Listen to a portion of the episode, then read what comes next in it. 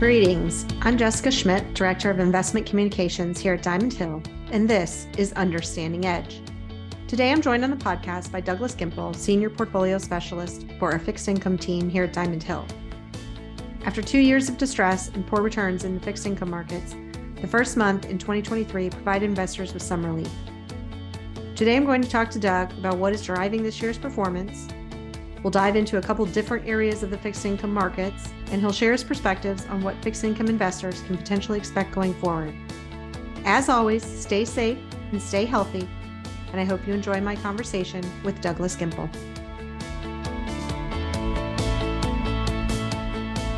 Well, hi, Doug. Welcome back to the podcast. Hi. Great to have you back with us. And I should probably say Happy New Year to you and to all of our listeners. Happy um, New Year to you as well. Thank you. I'm very glad we're able to start off the year with a more positive environment than we saw last year, of course. And we're going to talk about that today, what's driving that, and we'll dive into a couple areas of the fixed income markets. But Doug, to get us started, maybe you could take us back a bit and frame for us the fixed income environment over the last, say, 24 months, because it's certainly been a tumultuous ride.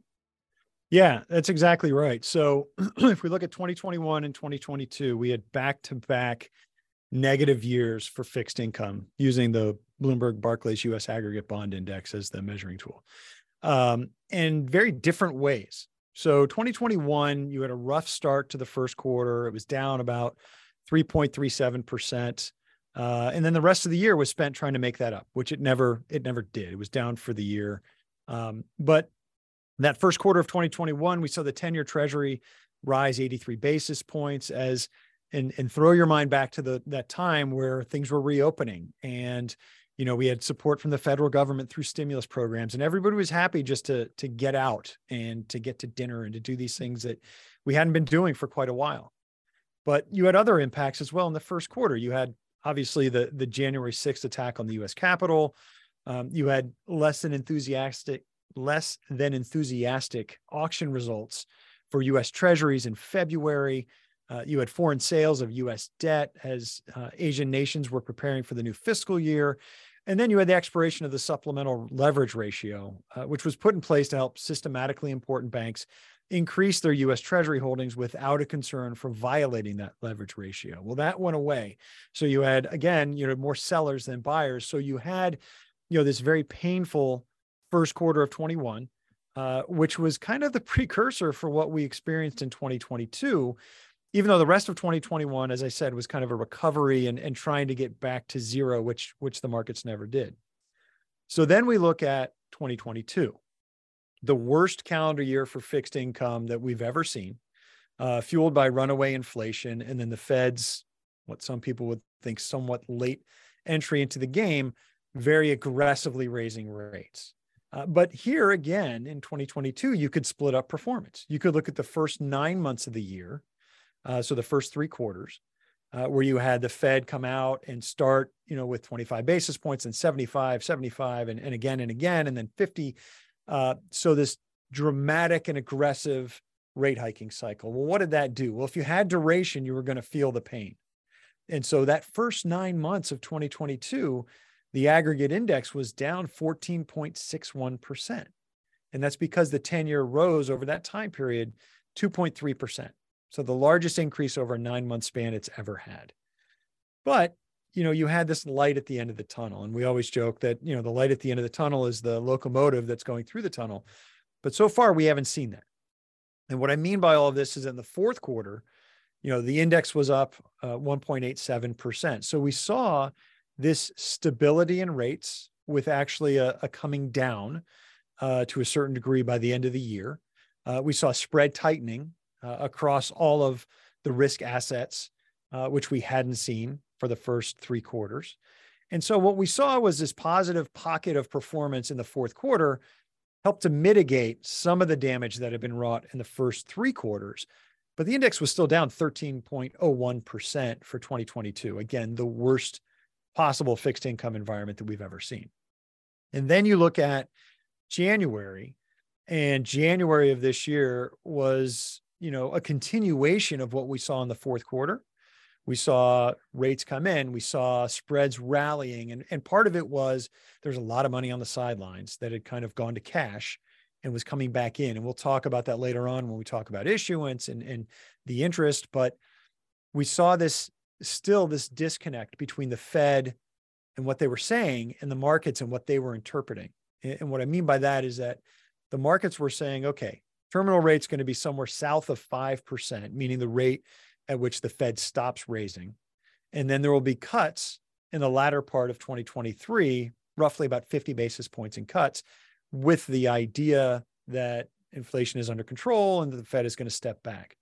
The Fed has continually said, hey, we're going to keep going and we're not stopping. And we saw that with the dot plot and the majority of Fed members now saying that terminal rate is, you know, between 510 and 515 and some even higher.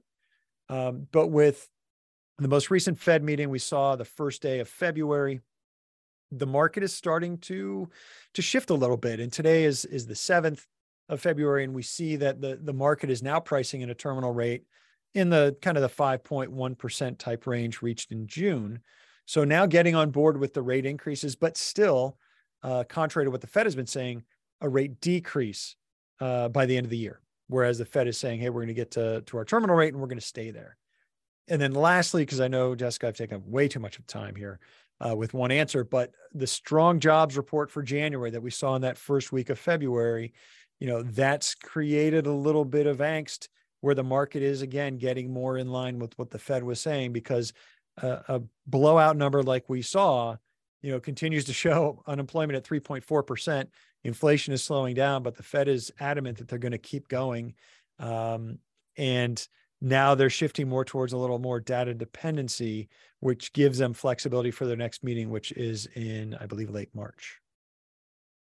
Okay. So as we talk about the interest rates and what the Fed is doing, certainly that's had an impact on performance in fixed income markets. And uh, it's interesting to hear that that perhaps still um, different differential between what the Fed is doing and what the market is expecting. But are were there other factors that drove kind of the improvement in performance in fixed income markets in January? Yeah, it's it's that combination of the rally that we saw across the entire Treasury curve. So that's the the duration impact. Uh, but then you have the spread impact as well, meaning that again, you know, when you look out in the market, despite, you know, in the corporate market, despite a lackluster earnings season, um, credit is, is doing really, really well. And I'm talking investment grade corporate credit because again, there's so much appetite because a lot of investors has investors had either shortened up duration or gone to cash. And now you've got all this cash on the sidelines that needs to be put to work. And that's where you see all of this activity ramping up in credit, ramping up in the securitized market. And you know, you have in January, you have kind of a break when uh, the ABS industry does their, or I'm sorry, the CMBS industry does their, uh, you know, annual conference, which was down in Florida. Um, so things slowed down there, but then immediately picked back up once that ended. We'll see that uh, later in, in February, early March, when the ABS industry has their conference out in Vegas. Uh, but what we're seeing is issuance coming to the market and being just completely devoured. And, you know, the treasury market. So we saw in January, treasury auctions across the curve, and every single one of those auctions stopped through. Uh, what that means is that there was more interest than there were bonds, and the yield uh, that was to be paid uh, actually was lower because there was so much interest, it drove the yield down. And so that's something that uh, is starting to crack a little bit. We saw an auction uh, that had a tail uh, just this morning. I think it was a three year treasury. So that slowed a little bit, but just so much money getting thrown into the market. The idea of maybe a soft landing, the idea of the Fed getting to that terminal rate and either just pausing or starting to trim, which again, I don't think they're going to do. But a lot of that is what drove uh, performance, and it's a, it's almost the opposite of what we saw in those first nine months of 2022, and a continuation of what we saw in the fourth quarter of 2022. Okay, so you mentioned issuance in the Treasury market. How about in the investment grade corporate market? You mentioned that a lot of cash on the sidelines. What are we seeing this year in terms of issuance and spreads in that area of the market? Yeah. So issuance in corporate in the corporate market, the investment grade space, uh, hit was 144 billion in January. Uh, and new deals that come out, that new issuance tighten roughly about 28 basis points after issuance, meaning that they're issued. And then as soon as they're issued, they hit the secondary market and they tighten in by, by about 28 basis points. Compare that to, to all of 2022 when the average was about 22 basis points. So that gives you the idea of uh, how much appetite there is for corporate debt. Um, but also the idea that on average in January, each deal, uh, again, on average, was about 3.4 times oversubscribed, meaning that there was nearly three and a half times the level of interest relative to the actual amount being issued. So heavy oversubscription, lot of interest. And then when you look at the activity within the corporate market itself, the final day of January saw roughly $48 billion in investment grade corporates traded. It's the highest single day that we have seen. And then the full month averaged uh, daily trading volume of about 31.3 billion per day. Uh, so both of those numbers that I mentioned, the 48 billion, the 31.3 billion per day, those are records. Um, and then because of that and all that interest, you saw spreads tightening in you know, again, continuing what we saw in the fourth quarter. Interesting, Doug. Let's shift gears over to the uh, structured product market. And what have you seen so far this year in 2023 within mortgage backed securities and asset backed securities? So, mortgage backed securities, one of the things that we've talked about, you know, on podcasts and we've written about is, is the duration extension that we saw last year. Uh, as rates go higher, uh, your propensity to want to refinance goes down. Think of it this way if I've got a 3% mortgage and mortgage rates are at 6%, I'm obviously not refinancing. What does that mean? That means the life of my mortgage gets longer and longer. So the duration extends, and duration is that sensitivity to interest rates. Rates are going higher, my duration's extending. It's it's exacerbating that impact on my overall portfolio, the pain when I own those mortgages. So what we've seen, and the reason I bring that up is we've seen that kind of stabilize. So the market's basically taken all of the rate increases and applied it to the mortgage market. We still get some ebbs and flows based on what rates are doing. And, you know, we saw rates wide or rates go higher um, really since Friday, since that jobs report. Uh, and so the mortgage duration we may see extend a little bit more. Um, but what we've seen in that market, we expect production of residential mortgages to slow um, as those rate increases are, are challenging to new home buyers, as, as we would expect. Existing home sales have dropped for 11 consecutive months. In 2022, overall home sales were down 18%. But pending home sales were up 3% in December. So that's new home sales. Uh, and that it appears that, you know, homeowners have adjusted to the idea that, okay, I really don't like a, a mortgage over 7%, which is where they had reached, the, the mortgage rates had reached. Uh, mm-hmm. but now that they're just north of 6%, kind of become accustomed to it and I can maybe stomach that. So we should see production's going to slow down, but it's still out there and there's still opportunities for new issue. Uh, one of the major concerns in this market uh, is the health and the viability of the consumer. And that really plays in to the ABS market. And we're seeing that, you know, as you know inflation is eating into people's paychecks and it's making things more uh, more challenging the savings rate has come down. Uh, and it came down you know if you look at you know a chart of the savings rate going into covid we were at kind of nine-ish percent i believe. And then as you would imagine stimulus checks hit savings rate goes through the roof. I think it peaked at like 33% and had been coming down as consumers were dipping into their savings. Well what we saw at least in december was that the savings rate actually increased. It went from 2.9% to 3.4%. So still well below pre-pandemic levels, but maybe we've hit the bottom there because people still have jobs. People still are getting higher wages. And inflation is starting to come down. I mean, Powell mentioned disinflation, which is the decrease in the rate of inflation, 11 times at his press conference last week. So it's it's definitely starting to happen. Um, but we've seen within ABS, and again, the consumer exposure. So whether it's autos or consumer unsecured, we're starting to see 30 day delinquencies, 60 day delinquencies, and defaults creeping up. But here's where you've got kind of that separation. And what I mean by that is you've got subprime auto, subprime consumer unsecured, they're feeling a lot more of that inflation pain than near prime or prime. And so you're getting this differentiation and you know reinforcing how important it is to understand what you own and to really dig into the details uh, the de- the geographics the demographics of those securities because we are seeing you know some of the lower end consumer primes or i'm sorry subprime deep subprime really feeling pain. Um, and we'll start to see those delinquencies creep up. But you know if you're able to kind of find those diamonds in the rough or focus on you know higher quality you know you can still find really good opportunities out there. Uh, but it's it's all to reinforce that notion that yes there is some pain for the consumer out there but this is unlike other recessions if you consider we're in a recession or headed towards a recession because people still have jobs. And there's still i think there's 1.9 job openings per applicant uh, as i mentioned 3.4% unemployment. So it's it's a different uh, situation than anything we've seen before. And so as long as the consumer continues to to make those payments, um, we like that part of the market, but you know we have to just approach it a little bit more cautiously.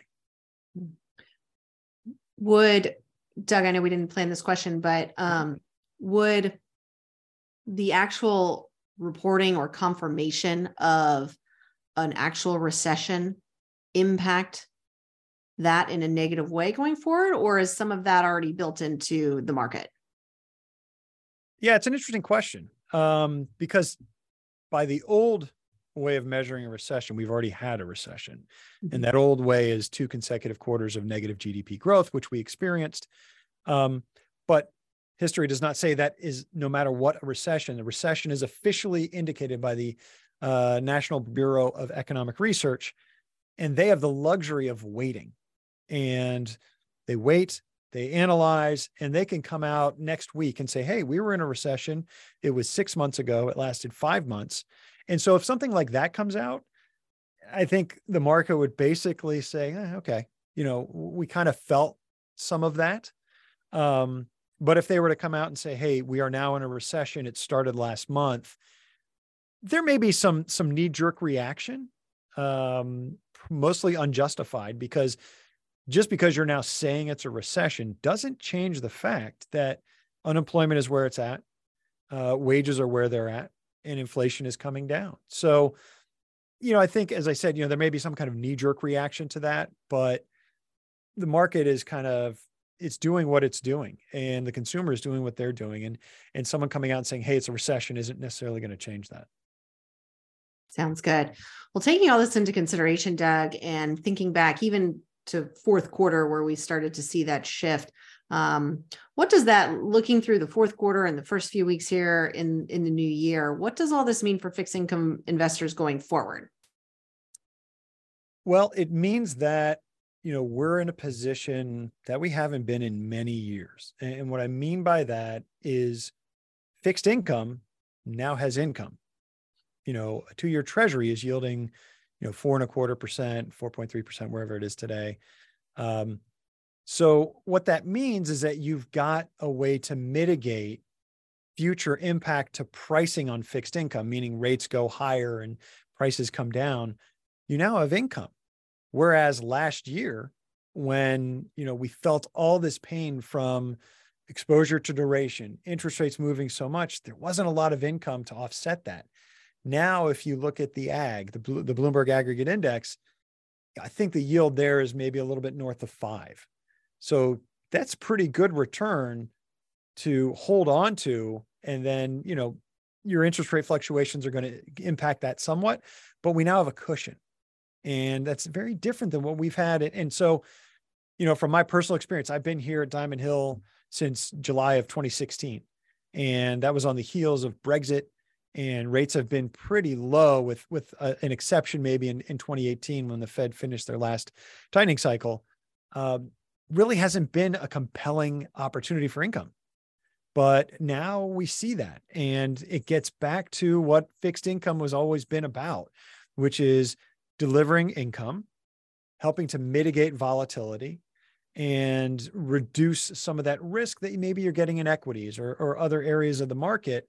Mm-hmm core fixed income in particular is, is almost back to being that anchor in your asset allocation, which was really hard to, to stomach even two, three years ago, because you're getting a, you know, percent and a half yield, maybe 2% yield, but you have all this duration risk when the expectation was that at some point rates are going to move higher. And so now fixed income is offering up income, which makes it very different than where it's been for a very long time. And so I think, you know, it's hard to say fixed income's exciting because it's a pretty boring topic. I can say that because I'm in that market, but uh, I do think that there's some compelling opportunities within fixed income this year, and it's going to be very different than the way it's been over the last three or four years uh, because you've got that income. And so I think January was was great for investors. They're able to open up their statements and they're they're not seeing red numbers next to their fixed income. And it's not to say that that's going to continue throughout the rest of the year. Point of fact, February right now is negative. The ag is down, I think, 72 basis points so far this month. But as income comes in and is paid, we'll see some of that mitigated. And so that's that's refreshing. And that's something that we haven't seen in fixed income for quite a while.